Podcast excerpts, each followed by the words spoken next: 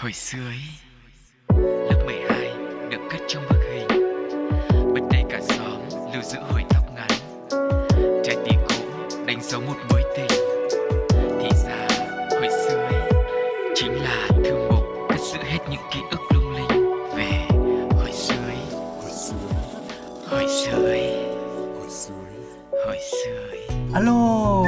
Có ai ở nhà không? Ủa mình là chủ nhà mà. Xin mời tất cả mọi người cùng ghé chơi, ghé chơi. Bánh trái, trà nước đều có đầy đủ cả Chỉ thiếu khách thôi. Mọi người hãy ngồi đây chọn một chỗ ngồi thật là êm, thật là thoải mái, thư giãn.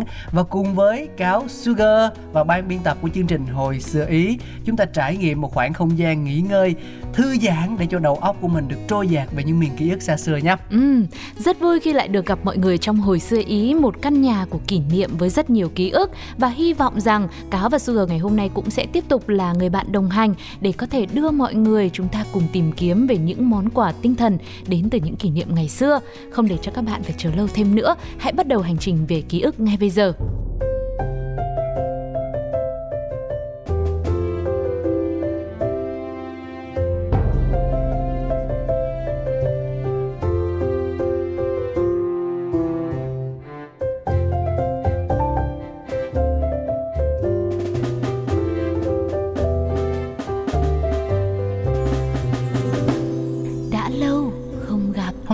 Sẽ nói về điều gì Sugar nhỉ? Ờ, em nghĩ rằng là bình thường anh em mình cũng đã rông dài rất là nhiều rồi Nên hôm nay sẽ là một ngoại lệ Chúng ta sẽ cùng nhau giới thiệu luôn Gọn gàng hơn.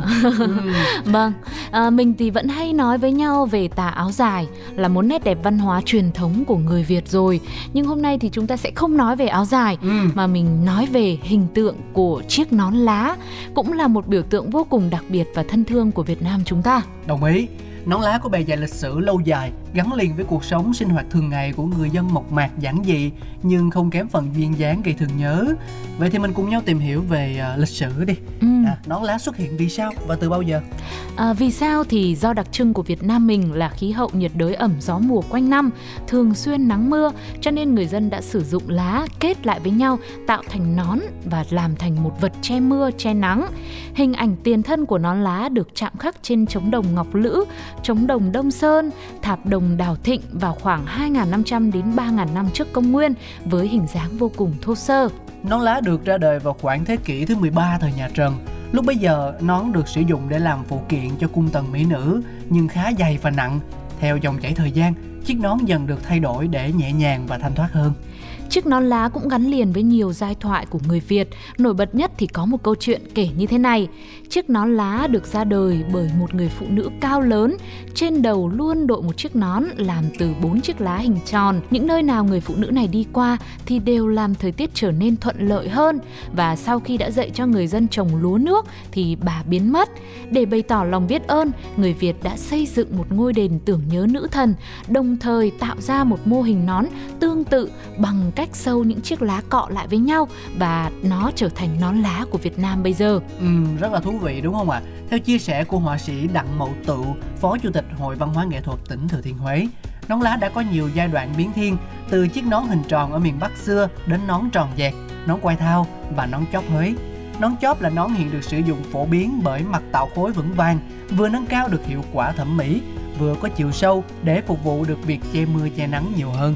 Nói thêm về các loại nón lá thì sau hơn 3.000 năm xuất hiện, nó đã có nhiều phiên bản được phân loại theo nhiều mục đích sử dụng khác nhau. Mỗi vùng miền cũng sẽ có những kiểu nón lá riêng biệt như là nón Huế thì thường mỏng và thanh lịch, nón của người miền Tây thì lại thường sử dụng sợi chỉ đỏ, vân vân và vân vân.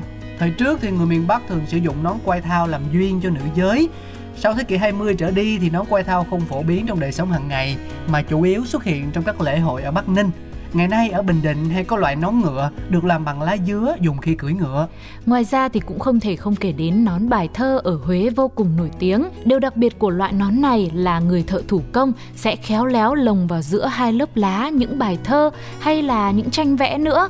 Khi nón được soi qua ánh nắng thì sẽ hiện rõ mồn một những nét đồ họa đặc biệt hay là những tứ thơ ở bên trong và cũng chính vì thế mà nó được mang cái tên là nón bài thơ. Ngay bây giờ thì xin mời tất cả các bạn cùng đến với tiếng hát của Thùy Chi trong một ca khúc mang tên Nàng thơ xứ Huế.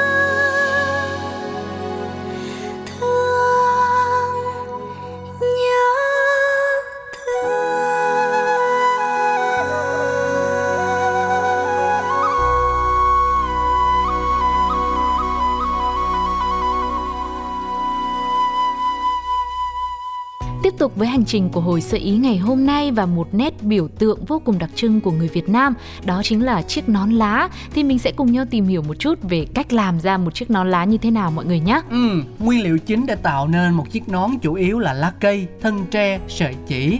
Công đoạn đầu tiên khi làm nón là chọn lá. Có rất nhiều loại lá có thể làm nón. Người Việt thường sử dụng lá dừa hoặc lá cọ. Lá dừa phải lấy từ miền Nam, còn lá cọ lại có nhiều ở miền Bắc. Lá sau khi thu hoạch sẽ được phơi khô dưới ánh nắng. Sau đó người thợ sử dụng một thanh sắt đun nóng để ủi lá cho phẳng dẹp. Nhiệt độ trên thanh sắt vừa đủ nóng nếu không sẽ làm lá bị cháy vàng. Tiếp đến thì sẽ là công đoạn làm khuôn, chuốt vành nón. Người thợ chuốt từng nan tre nhỏ sao cho tròn đều.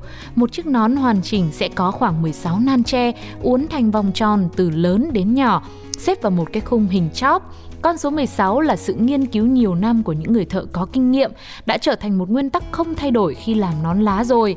Và trong bài thơ Người con gái trầm nón bài thơ của nhà văn Nguyễn Khoa Điềm cũng có câu liên quan như thế này. Bàn tay xây lá, tay xuyên nón, 16 vành, 16 trăng lên. Ừm, và cùng quay trở lại với việc thực hiện một chiếc nón lá.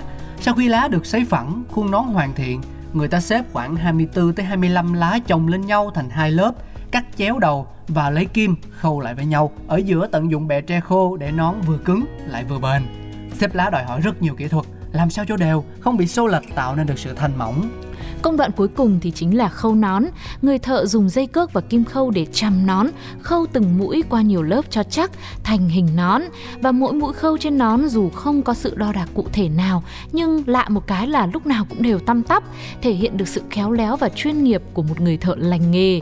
Những mối nối chỉ khâu trên nón phải được đảm bảo giấu kín hoàn hảo. Chiếc nón được hoàn thiện sau khi được phủ thêm một lớp sơn bóng. Đây sẽ là sơn nhựa bóng pha với cồn để có màu trong suốt giúp cho nước mưa không thấm qua các lỗ kim ở trên nón. Sau cùng thì được đem đi phơi khô để tăng độ bền. Ừ, ngoài ra còn có thêm phần quai để tạo sự cân xứng hai bên cũng như chắc chắn hơn giúp nón không bị rơi khi đội. Quai nón thì thường được làm bằng à, lụa, bằng the, bằng nhung với màu sắc tươi tắn như là tím, hồng, đào hay là xanh thiên lý càng làm cho nón thêm phần xinh xắn và càng làm tăng độ duyên dáng cho người đội nón. Ừ, nghe kể thôi thì mình cũng cảm thấy đây là một quy trình rất tỉ mỉ và cầu kỳ cũng như là cần một kỹ năng và tay nghề cũng khá là cao đúng không ạ? Ừ. Vừa rồi thì cá và Sugar cũng như là hồi sơ ý đã cùng với mọi người mình tìm hiểu về nguồn gốc ra đời này, lý do tại sao lại có nón lá và nó xuất hiện từ bao giờ hay là cách làm nón lá nữa rồi. Thế những kỷ niệm nào gắn với một vận dụng quen thuộc như thế này chúng ta sẽ cùng nhau ôn lại ở phần tiếp theo của hồi sơ ý sau khi đến với một ca khúc mọi người nhé. Sự kết hợp của Unify, Eric, Thanh Duy và Ali Hoàng Dương, bài hát Hơi thở Việt Nam.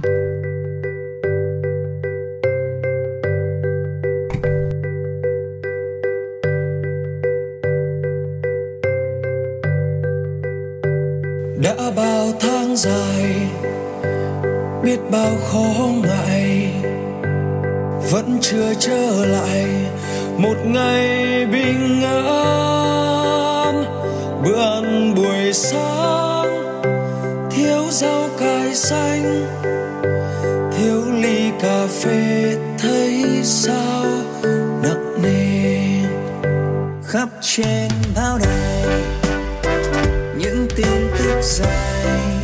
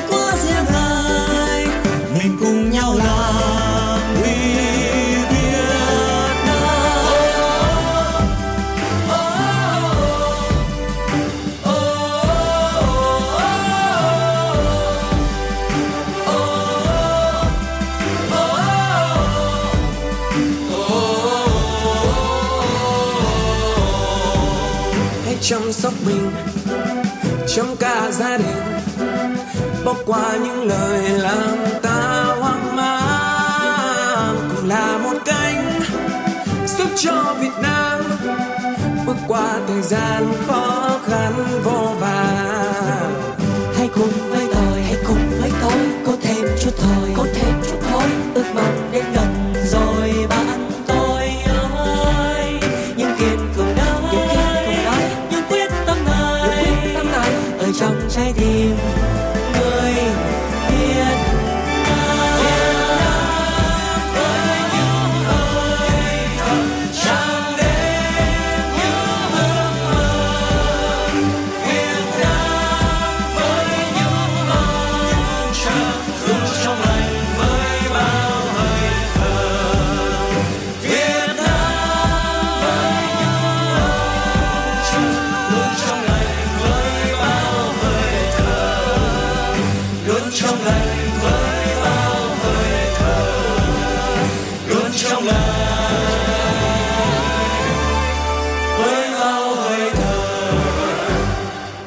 Quay trở lại với không gian của hồi xưa Ý Chia tay với cách thức để tạo nên một chiếc nón lá như thế nào Thì mình cùng nhau ôn lại những kỷ niệm Liên quan đến gọi là một cái thứ nó có rất nhiều kỷ niệm này Cho dù là mình trực tiếp hay là gián tiếp trải nghiệm Ừ.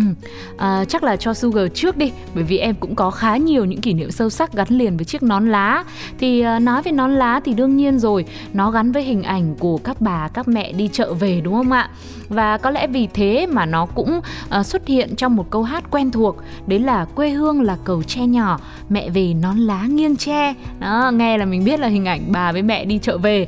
Thì là lúc nào mình cũng đứng ở trong nhà mình mong ngóng mà mình nhìn thấy hình ảnh chiếc nón màu trắng dưới nắng á thì mình lúc nào cũng cảm thấy rất là hồi hộp và vui sướng bởi vì biết là bà với mẹ đi chợ về là kiểu gì cũng phải có quà thế nhưng mà cái chiếc nón lá thì ngoài việc là để xác định xem là bà với mẹ đã về đến đầu ngõ hay chưa thì còn là để lấy đi chơi nữa. Ừ. nên là hầu như ngày nào nhà em là bà hết bà rồi mẹ là cũng phải gọi phải kêu rồi khi phải mắng phải la phải hét lên để tìm xem không biết đứa nào lại lấy cái nón đi đâu rồi. Đấy, có hôm thì nghịch dại thì đi lấy làm chơi đồ chơi chơi đồ hàng á thì uh, lấy một cái chậu nước rất là lớn ra xong bắt đầu thả cái nón lá xuống làm thuyền. Ừ, có dừa lắm. Vâng mà nó nói chung là nó chỉ che nắng che mưa được chút xíu thôi chứ còn mà uh, thấm nước như thế thì làm sao mà nó còn còn dùng được? Thế nó hỏng. nhìn vô cái nón lá mình cũng sẽ có cảm giác như là có vẻ nó nổi được. Ừ, thì nó nổi được mà. Ờ, đúng không? Nhưng ừ. mà nếu mà để cho nó nổi nhiều quá thì thì là ăn đòn. Mà đấy là những kỷ niệm của em. Nhưng còn anh cáo thì sao ạ? Anh chỉ nhớ nhất là mấy cái bài bán chả bán thịt á. Không biết sao mấy bà quạt cái nón chuyên nghiệp lắm kìa em. Nhiều Trời khi á là cái quạt mấy bà quạt bị cũ quá rồi mà khách đứng đợi đông quá xong rồi người ta cầm luôn cả cái nón lá người ta đội lên đầu người ta quạt người ta quẩy người ta quẩy quẩy quẩy xong rồi mình thấy vậy hay quá xong rồi hồi xưa về á bà nội của anh thì ở ngoài bắc nhưng mà cũng có tầm ba bốn tháng gì đó bà vào trong nam dạ. để mà chăm anh ừ. thì bà cũng có mua chắc là mua chứ không phải đem theo từ ngoài bắc đâu chắc đi đi máy bay đi vâng bà mua hay bà ừ, đem bà... theo thì đều được nói chung là bà có một cái nón thì sao mình cũng lấy cái nón đó mình quậy thử ừ. mình quạt quạt giống như mấy cái cô bán thịt đó nhưng mà mình quậy được hai ba cái tay mình mỏi nhừ luôn em thế cho nên người ta mới nói trăm hay không bằng tay quen là vậy đó ừ. không?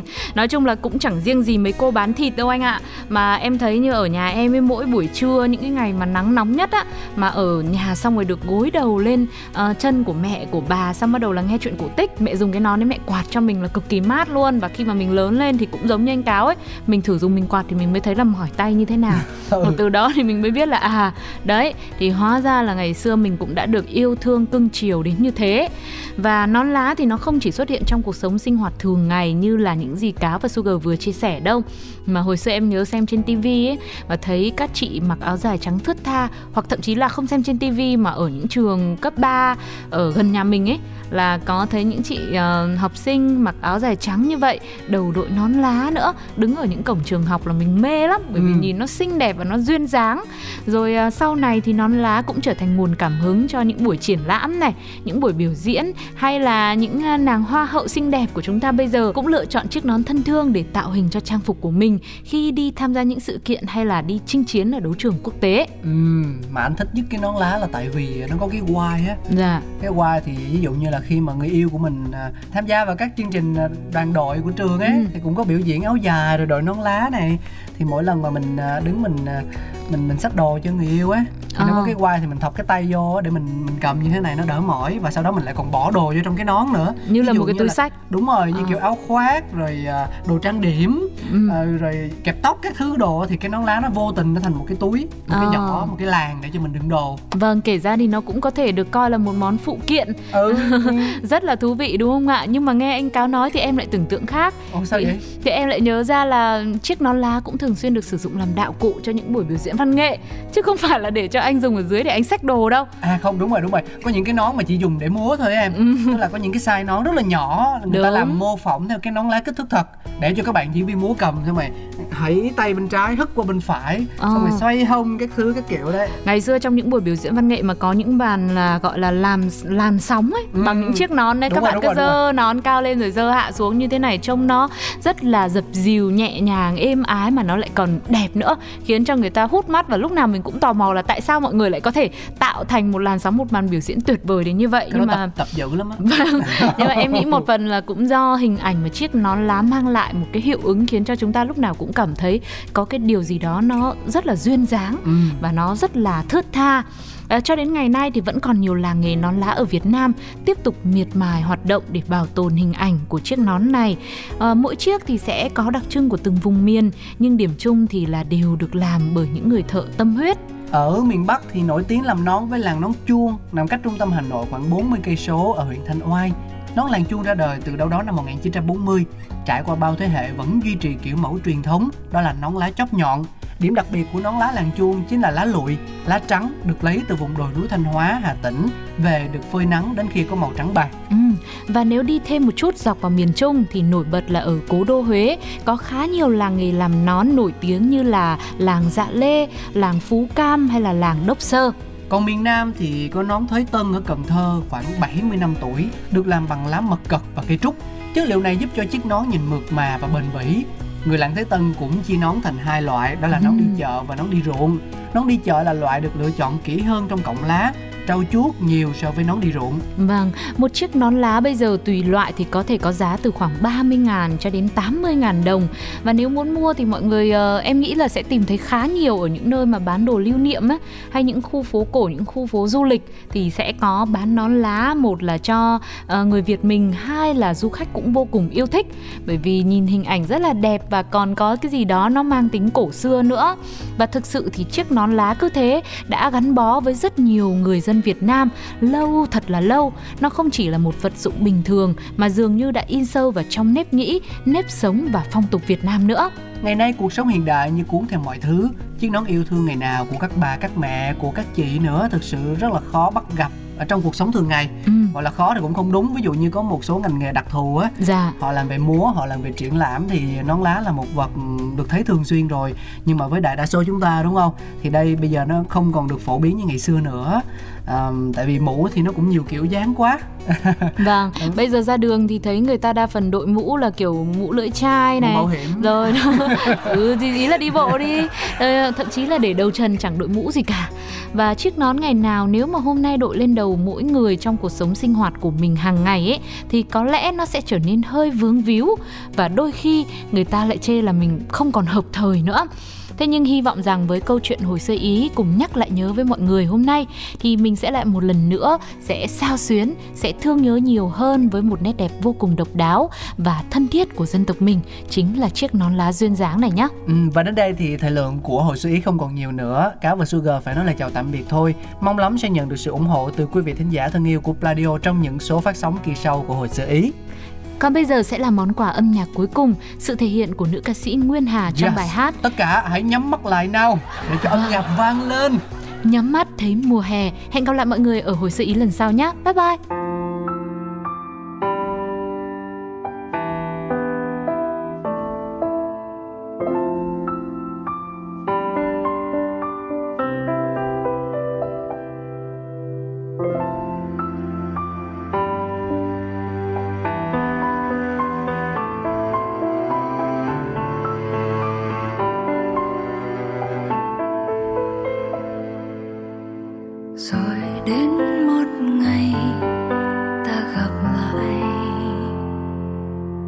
Ngày có cho